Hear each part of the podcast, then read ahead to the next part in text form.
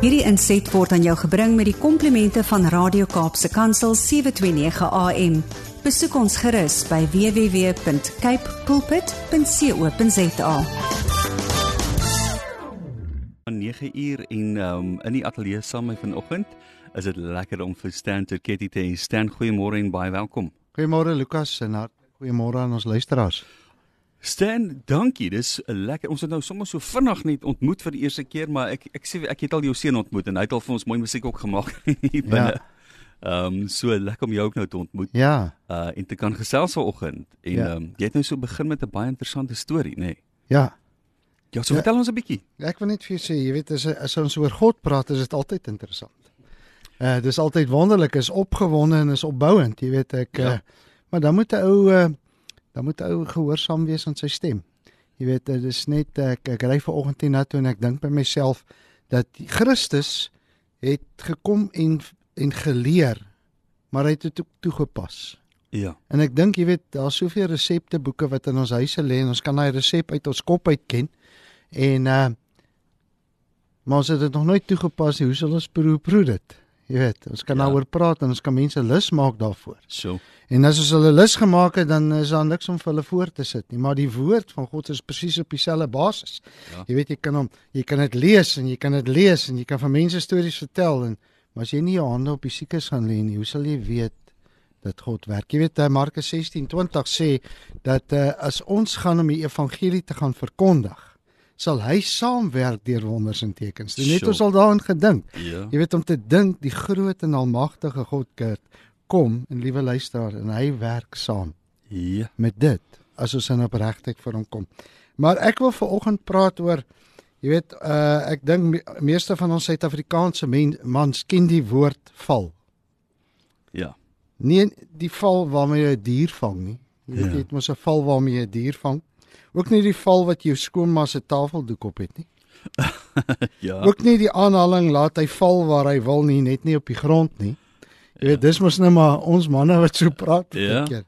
Ek praat van die val uh wat jou nie grasieus op 'n op 'n sagte manier laat val nie, maar was val wat jou seermaak. Mm.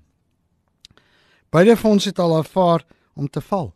Baie van ons. Mm. En ons weet wat dit is en ons weet hoe seer dit kan wees. Mm. Of dit nou van 'n fiets af is en of van 'n sportveld is op 'n nat teels, iewers het jy al 'n partykeer geval in jou lewe mm. en seker letsels daaroor gekry. En sure. ons vandag kan nog sit en kyk nog na sekere letsels van waar ons gevang het. Nou wel gesond geraak. Lukas en liewe luisteraar.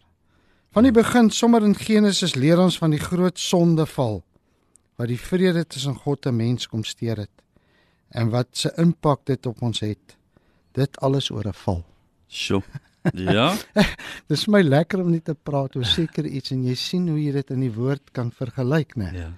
Uh vanoggend val ek sommer net sommer met die deur in die huis hierso by julle liewe luisteraar.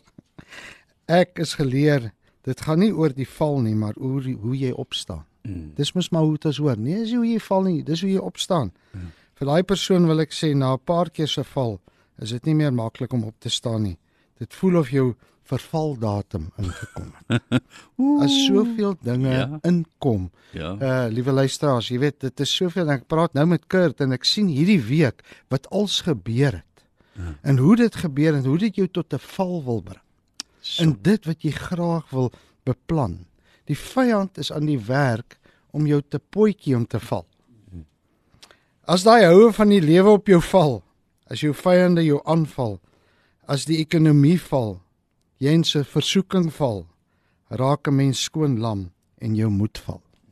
Dink net en ek dink dis 'n werklikheid wat ons almal ervaar deesdae in die lewe. En vinnig vind jy jouself op 'n plek waar jy alleen is en net jy weet hoe die trane van jou wange afrol en op die grond val. So. Ehm, um, wat probeer ek sê? Ek sê as die kortpad die beste was, sou die hoofpad daardeur geloop het. Niks is maklik nie Die lewe is nie maanskyn en rose nie. Praat gister met iemand, 'n uh, 'n uh, ouer wat sê oor hulle kinders en hoe dink hulle? Ek sê ek dit is nie 'n maklike ding om kinders groot te maak jy's in die tyd wat ons nou is nie. Jy moet altyd 'n trap stap voor die wêreld wees en dit wat hulle kinders wil soos 'n rigting insit. Ja. Want jy weet as die boompie klein is met jou ombuig. Ja.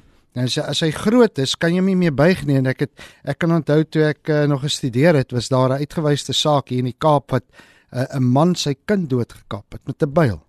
En en toe hy uh toe die regter hom vra, toe sê hy, toe die boontjie klein was, kon ek hom nie buite kom nie gebuig nie, maar nou het ek groot is, moet ek kom afkap. So. So ja, dis dinge wat gebeur en dis nie maklik nie. So mm. ou moet altyd voorwees en dis hoekom daar baie keer 'n val is. Ja. Jy voel jy's verby, dis klaar, daai jou vervaldatum het aangekom en en, en dis waaroor dit gaan partykeer.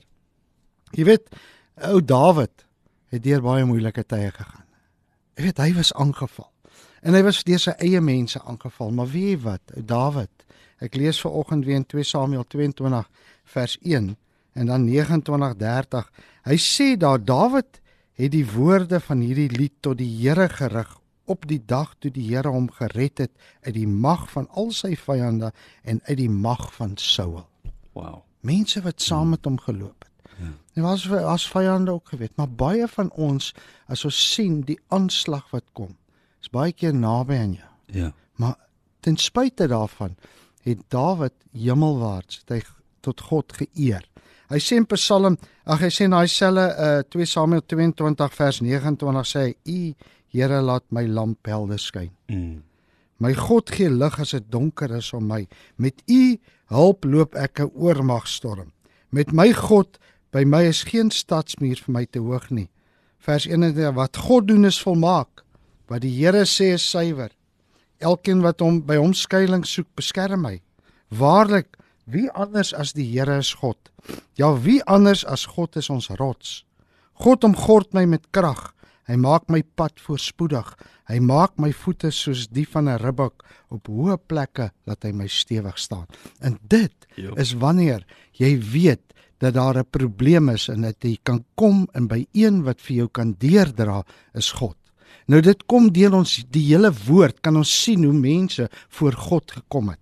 Jy weet Ek wil sê paas, mans, oupas, oumas, families. Ons weet die struggle is reël, maar ek weet vir een ding. Ek wil vir julle een ding vra vandag. As jy val, val op jou knieë voor God. Val voor die voete van Jesus Christus ja. en in sy rus. En in in Lukas en die luister, ek was verlede week in die Vrystaat gewees. Ek het bietjie gaan kuier daar so tussen die boere. En jy weet wat as ek sien die die die die die groot effort wat hierdie ouens insit om dinge te laat werk en hulle voed Suid-Afrika. Ja. Ja. En ek was tot daar by hulle van Disie. En wie wat Ek het dis die afslaer is is is 'n Lukas Kleinhans. Ek het dis jou 'n naam genoot nou vir ja, jou. En, en en ek en ek sien met watse passie hulle daai beeste verkoop eh, onder jy weet mense ja. kom koop en verkoop en die passie wat hulle het daarvoor en hoe die boere daarvoor instaan hoe hulle ook weet hulle is afhanklik daarvan. Hmm. maar daar bring iemand toe 'n bees aan wat siek is. Jy weet sonder om vir mense te, te sê in die in die veearts stel dit op en hulle neem 'n bloedmonster en daar kom als tot 'n stilstand. Maar nou moet ons wag vir die bloedtoetse om terug te kom mm, die uitslag mm, daarvan. En wie maar Lukas Kleinhans se groot man. Hy het vir Noord-Vrystaat slot gespeel. Nou kan jy dink hy hierdie groot man is soos ou bakkies Botha se groot. Ja, ja, ja. Die man is 'n wonderlike kind van die Here. En ek en hy hy kom by my en hy sê vir my daarvan en ek kan sien sy bekommernis nie oor homself nie, maar oor die boere. Mm. Want hy weet wat die gevolge daarvan is. Ja. En uh, hy val, ek en hy val voor God en sy broer val voor God op ons knieë Mm. En ons ehm uh, vra vir God om om om uitkomste te gee dat hierdie sure. toets negatief sal wees. En gisteraan toe bel hy my met opgewondenheid en hy sê vir my staan. Wow. Ek wil net vir jou sê daai toets het teruggekom hy's negatief. Wow. Daar's 'n juig en gejubel in die Vrystaat onder die boere. Ja. Maar ek wil vir jou sê dit het begin toe ons voor God val en ons het sy aangesig gesoek. En ek wil vir oggend ons luisteraars wat luister vir oggend uh dalk is jy in in dieselfde situasie. Dalk sit jy in 'n probleem en jy voel jy het geval in hierdie lewe. Wil ek vir jou vanoggend bemoedig. Moenie net daar wees nie val voor God. Hy gee uitkoms soos wat hy uitkoms gee vir Dawid vir Samuel vir elke man van God in die woord en selfs vir Lukas Kleinhans So. Daar in die Vrystaat. Wow. So ek bemoedig julle, kom ons val voor God. Kom ons staan op, selfs die toestand in ons land. Ja. Kom ons val voor God en ons vertrou hom vir verandering. Ja. Baie dankie Lukas, baie dankie ons luisteraars. Stan, ons sê vir jou baie dankie vir Ja. daai verskriklike mooi boodskap wat jy nou sopas met ons gedeel het en hoe belangrik dit baie keer is om te val maar te weet te weet as ons voor God val en in sy hande val. Ja, Is dit uh is dit 'n veilige plek eintlik absoluut. uh, om in te kan val. Sê vir my Stan, as mense jou miskien op 'n manier in die hande wou kry, wat kan hulle doen? Hulle kan my kontak, hulle ek op my e-posadres, ek is terketti13 Ja. uh, @gmail.com. Okay, Terketti Terketti13 at gmail. Ja, en dis T U R K E T T I 13 @gmail.com. Hulle is welkom om my te kontak. Fantasties. Ons kan lekker gesels, jy weet, uh, Ek baie seker. kere ek dit het Ja. al gebeur en dan dis vir Okay. mense gaan bid en ingetree Wow. vir hulle. Ja. Baie dankie. Groot waardering. Ons is bly saam met jou en die boere daar in die Vrystaat Ja. en hulle beeste Absoluut, absoluut, ja. dat dit so mooi so mooi uitgedraai. Ja. Baie dankie vir jou tyd vanoggend, hoor. Geen En, eh, probleem. ja, ons Dankie. maak- Hierdie inset word aan jou gebring met die komplimente van Radio Kaapse Kansel 729 AM. Besoek ons gerus by www.cape pulpit.co.za.